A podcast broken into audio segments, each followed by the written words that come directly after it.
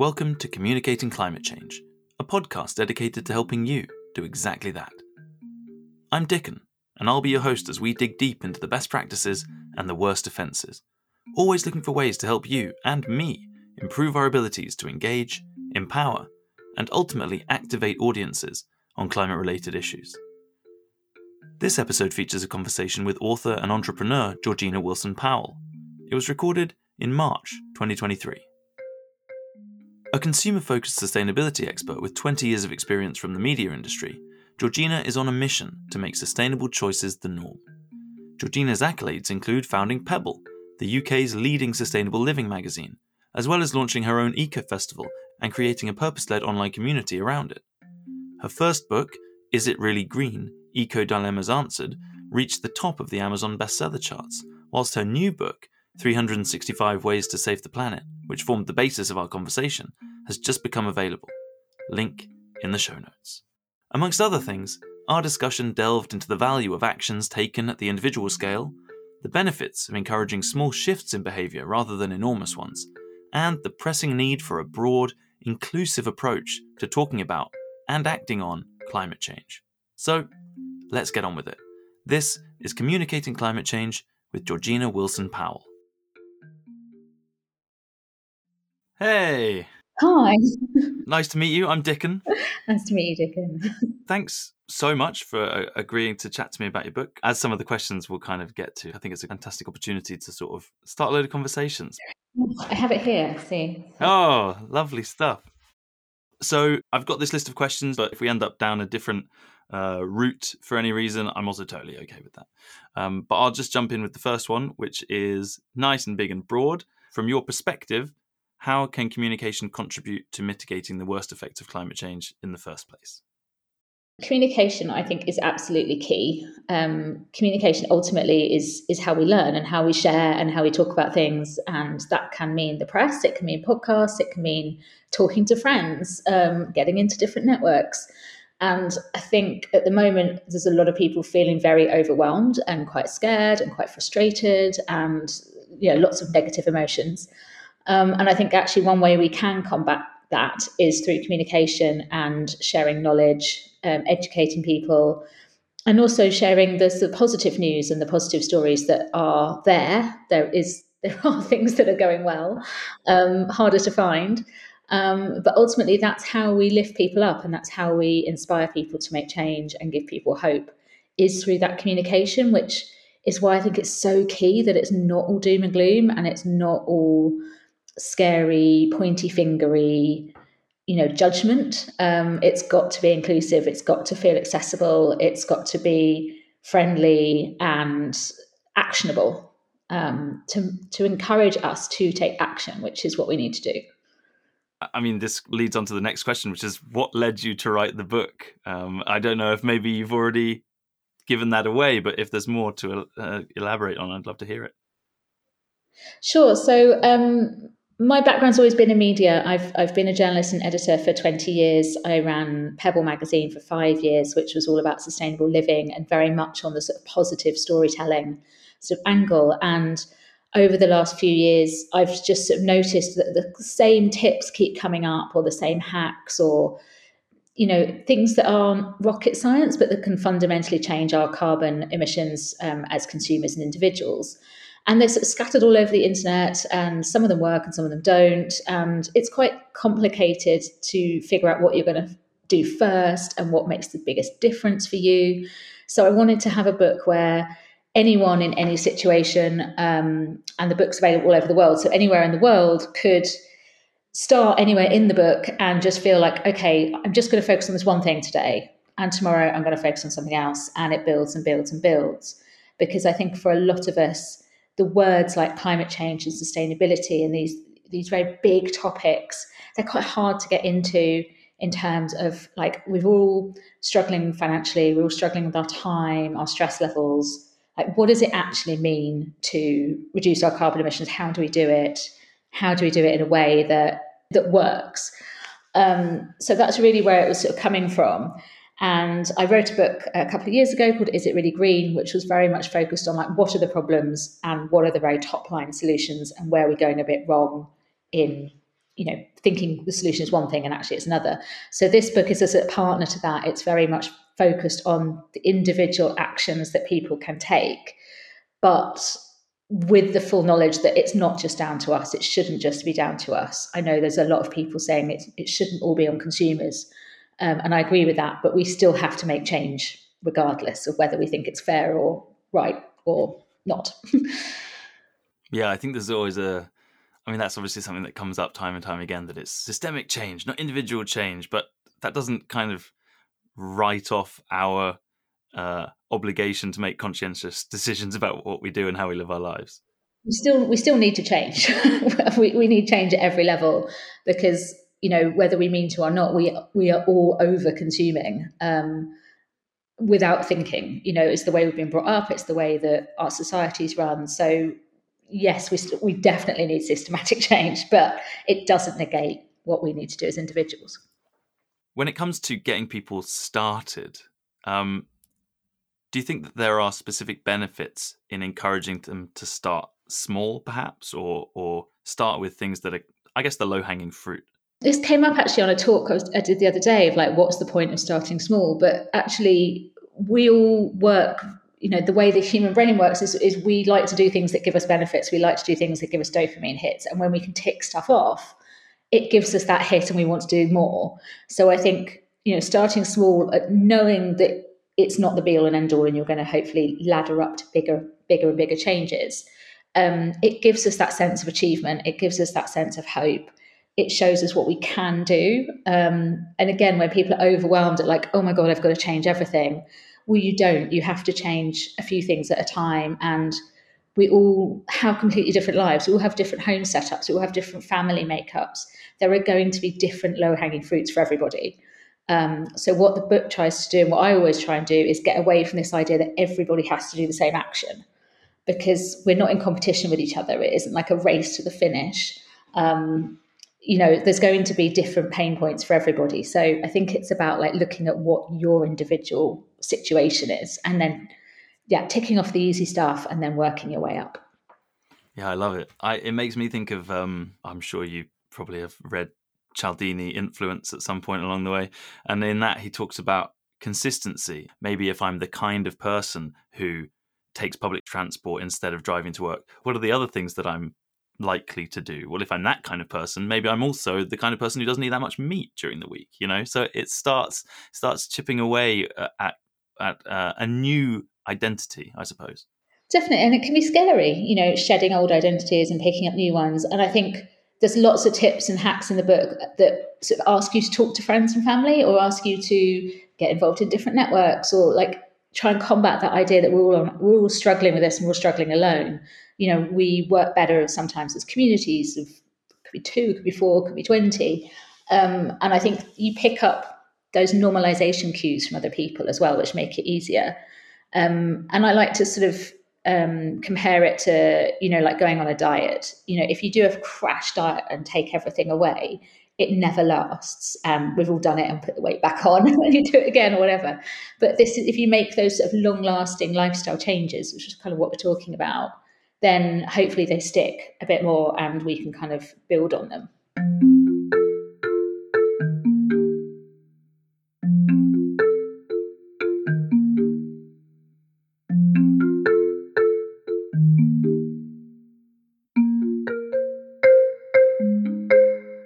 What are the lowest hanging fruit presented in the book? Um, and and then the kind of counterpoint to that is what are the most advanced acts in your opinion? Um, that those already quite deep into their uh, impact reduction journey might want to tackle. So for me i think the always the low hanging fruits are around food and around fashion um, partly because we all eat and we all wear clothes. Um, so you can talk on a sort of global scale and the volume of the food that we eat and the volume of the clothes that we buy have a massive impact um, on the world in general. So those are two areas I think that everybody can work on, and also work on wherever you are in that in that journey. There are also two areas that I think done, you know, when I say right, I mean you know done well. They can save you money, which is, you know, this book was written during a cost of living crisis. That's still going on. So there is a lens of like trying to save as much money as possible and not not sort of champion too many things that are going to cost more money. Um, and I think the food and the fashion areas, again, should save people money. So, you know, having like buy nothing months um, in terms of fashion, trying to find sort of sec- thinking about secondhand first, selling on your own clothes um, to keep them out of landfill. You know, they're all things that don't require you to spend more. Um, and with food, I think someone's already done a statistic, which was really nice, which is like 20, I think it was just over 20% of the tips are sort of food related in the book because it's such a big issue for us for everything from, like I said, food waste, overconsumption, supporting industrial agriculture. There's so many ways we can bring that down. Um, so, you know, from you know using your freezer effectively to meal planning to making your own condiments to there's there's all sorts of things. The, the book goes quite sort of crafty, DIY in places. Um, because I think that's that, that's also a way to get people involved. You don't have to wave a big green flag for people to enjoy the book and to try out a lot of the a lot of the things. Often people are, are sort of saying, "Well, how do you get people involved in sustainability? Aren't that bothered by it." And it's like, well, often money is the trigger. You know, can we save money? Okay, more people are interested. Can we save time? More people are interested. So it the earth doesn't care how we get there in terms of like bringing down our carbon as long as we do. So there's lots of routes into activities that have the same outcome, but you don't need to bang people over the head with a sort of XR placard. And then the the other part of that question was, what are the most advanced um, acts? So there's a few suggestions around people's finances, um, which aren't particularly complicated, but can require inquiring where your pensions are um, invested. You know, moving any savings that you've got into sort of um, greener banking, um, and sort of looking at ESG um, capabilities. If you've got, you know, if you're lucky enough to have uh, funds to invest, and I think some of the ones that might push people slightly out their comfort zone are, are things like getting involved in local groups, community groups, you know, finding your local community garden, um, you know, trying to sort of enable people in that in that very local way, because I feel like that's a place where, you know, if you're feeling overwhelmed at the global or national level of things, then actually, you know, becoming more active in our in our own local areas is something that I think is very doable for people. We just need to get over that reserve of, of joining in. um, so, yeah, hopefully people will think about it. Yeah, lovely. I mean, they're really, really good ones. Joining organizations and communities is easily, far and away, the best stuff that I've done in the last few years. That's it. And I think it's trying to get people to think about like, not everyone has to lead an organization, not everyone has to start their own thing. There are plenty of organizations now you know, from plastic free communities to like post COVID kind of WhatsApp groups kind of things. And everyone has skills that they can bring, and not everyone has to be the same role. So it could be that you make cake for the people that are doing the work. It could be that your skills are finances and, and helping people budget. It we don't all have to be like frontline kind of visible um, activists. I'm sure that brings a lot of comfort to some people also that you don't have to be like a air quotes influencer. But we are all to challenge that. We are all influencers, and we don't live in like you know vacuum bubbles. We we all have friends and you know lucky enough to have families, or you know we all are part of networks. We're employees or we're business owners, and I think you know it's it's very misleading to say that you know what can one person do I always think the opposite. One person can have a huge amount of impact on the people around them, um, and we need to, we need to celebrate that and remember it. Yeah, absolutely. Eat my own words there.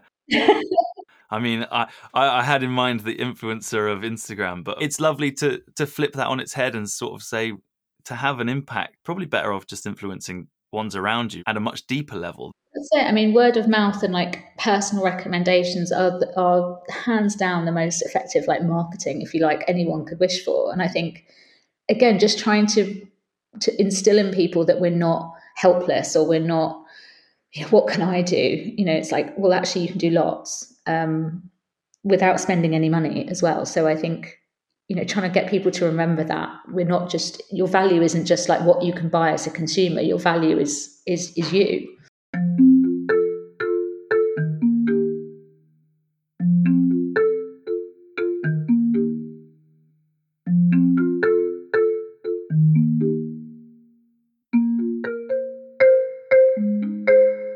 Do you think the importance is of providing people with concrete actions to take rather than just focusing on the bigger picture of educating people about climate change and raising their concern about it more generally?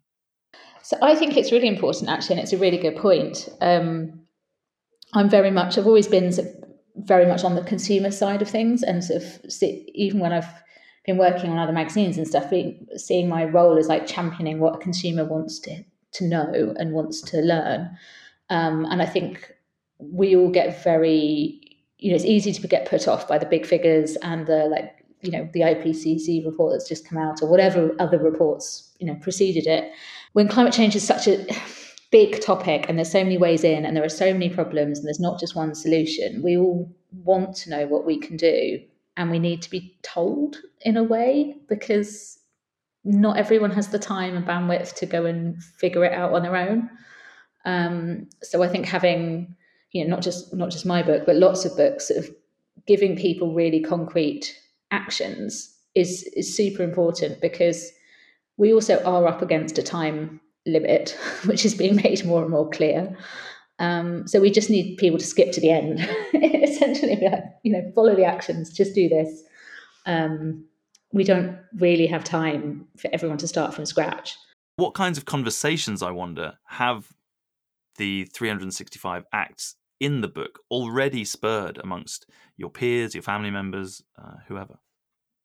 Um, so I've had some really nice feedback um, on social media, which is, you know, people saying, you know, it's a really good book to have in like shared spaces, like co-working spaces, uh, like hairdressers. Um, one hair care brand is quite interested in putting it in all their hairdressers, which would be really interesting. Um, and again, someone was someone tagged me into a really nice bit of feedback again around all the different food actions in the book because it's such a universal way that we can all get involved. And I think people will be surprised at the hopefully the level of things they don't know as well in in a way because the book has such a wide range of things to try and to swap. But then also each action is backed up by uh, a carbon fact. So you can see your personal impact in the bigger problem if you swap or change or you know moderate your behaviour. Um, and hopefully those will, are really good sort of conversation starters because I think quite a lot of the statistics are quite surprising. Um, and I, you know, I, I think that's while we don't want to bombard people with with statistics, I think one or two can always be quite a good way in to starting those conversations. Um, yeah, I've had quite a lot of people come back to me and go, "Oh, I didn't know X. You know, I'm going to go and make a change because I found out about this," which is brilliant. Definitely. Actually, I'm going to use this opportunity to try something out. Why don't we do a lucky dip? Mm, okay. Um, if you, I know you have the book there. If you just open it on a random page, maybe we can try it two or three times and see what we we land on. Um, so 191 have just opened, and it's give gleaning a go. So, for people that don't know what gleaning is, it's basically working with farms to um, pick up and take away any like surplus fruit and veg that the, that the supermarkets don't want. So, essentially, free food. Um, and there are gleaning networks all over the UK. Um, so that's that's a really nice one. Um, and the impact against it is 15% of food from farms is wasted before it even leaves the gate. Um, so you can sort of combat that 15%. Shocking. And free food. Everyone loves that. Yeah. Let's try another one. I love this. Um, okay, 85. Stream consciously. So lots of people don't realize that when we stream music or films or anything, we're actually using quite a lot of data, and that data has a carbon impact. So it's actually much better for the environment um, and to bring down our reliance on those big data centers that we're, we're reading quite a lot about at the moment um, to actually download what you want rather than stream. Um, and you can save 55 grams of CO2 by downloading rather than streaming a TV show. Wow. I wonder what the stats are for podcasts. Well, uh, an hour Zoom video is about a kilogram of carbon. So obviously, the more visuals you have, the higher it is. Um, so podcasts should be relatively low carbon, but still download rather than stream. Still, gonna, it's going to send me down a research rabbit hole to find out what the impact of doing this is. All right, should we do one more? Okay. Um, hang on. Let's try one at the end. Okay. Yeah, this is a, diff- a slightly different take on things. Um, so could you be a crowdfunder? And actually, could you use things like microfinancing um, to actually support uh, either you know campaigns in the developing world or microfinancing like female entrepreneurs? You don't have to have lots and lots of investments or lots and lots of money in the bank to fund a better world. Yeah, I guess oftentimes the focus is on uh, carbon footprint and things like that, but that seems like more of a climate justice angle. Yeah, so trying to think about like what what levers can we all pull to to help other people um, create a better world as well.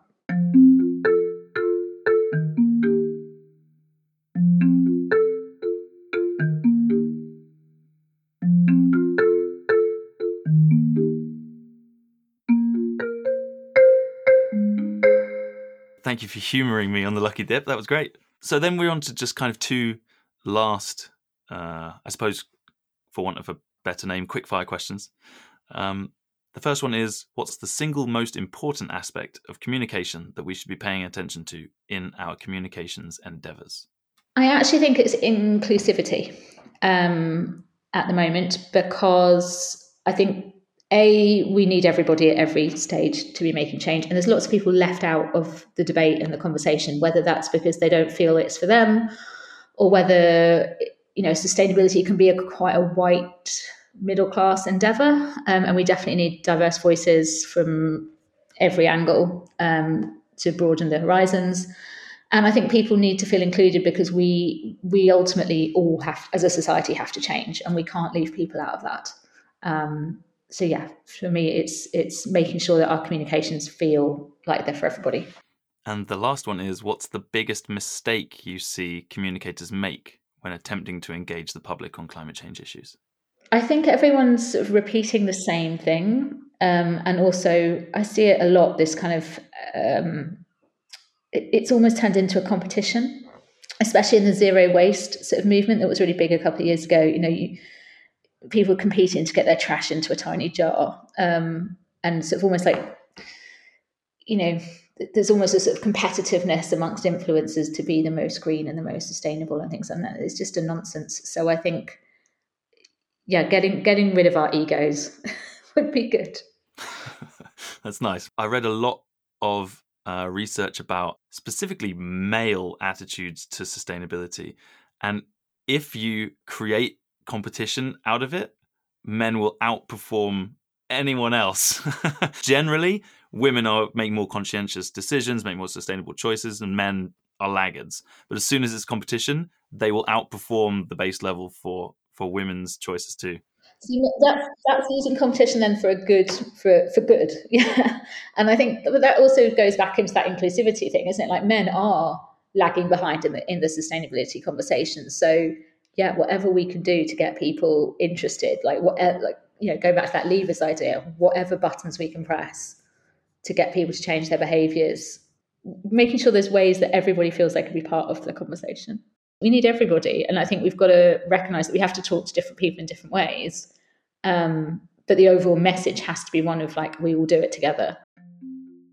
It was wonderful to talk to Georgina. She had such an optimistic vibe that really rubbed off on me. I hope you caught some of that too. But what stuck with you with this conversation? What can you take from it and apply to your own practice? For me, the big one was that some deeper reflection is needed as I continue to schedule interviews for this podcast series. Who am I talking to? What perspectives do they bring? Who is being left out? Then I really loved the idea of having a catalyst for climate conversations in public spaces. So, what spaces do I have access to where I could leave a book, or a poster, or something else to get people talking to one another about climate change? So, those are the things that I'll be keeping in mind. But how about you? What will you be taking with you into your work? Thanks to Georgina Wilson Powell for sharing her time and enthusiasm with the show.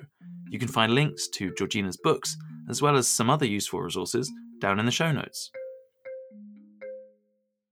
Thanks also to you for listening to Communicating Climate Change. You can find more episodes wherever you get your podcasts, or by subscribing so you never miss out. Remember, each and every episode attempts to add to our toolkit to help us develop the skills and expertise that we'll need for this unprecedented task.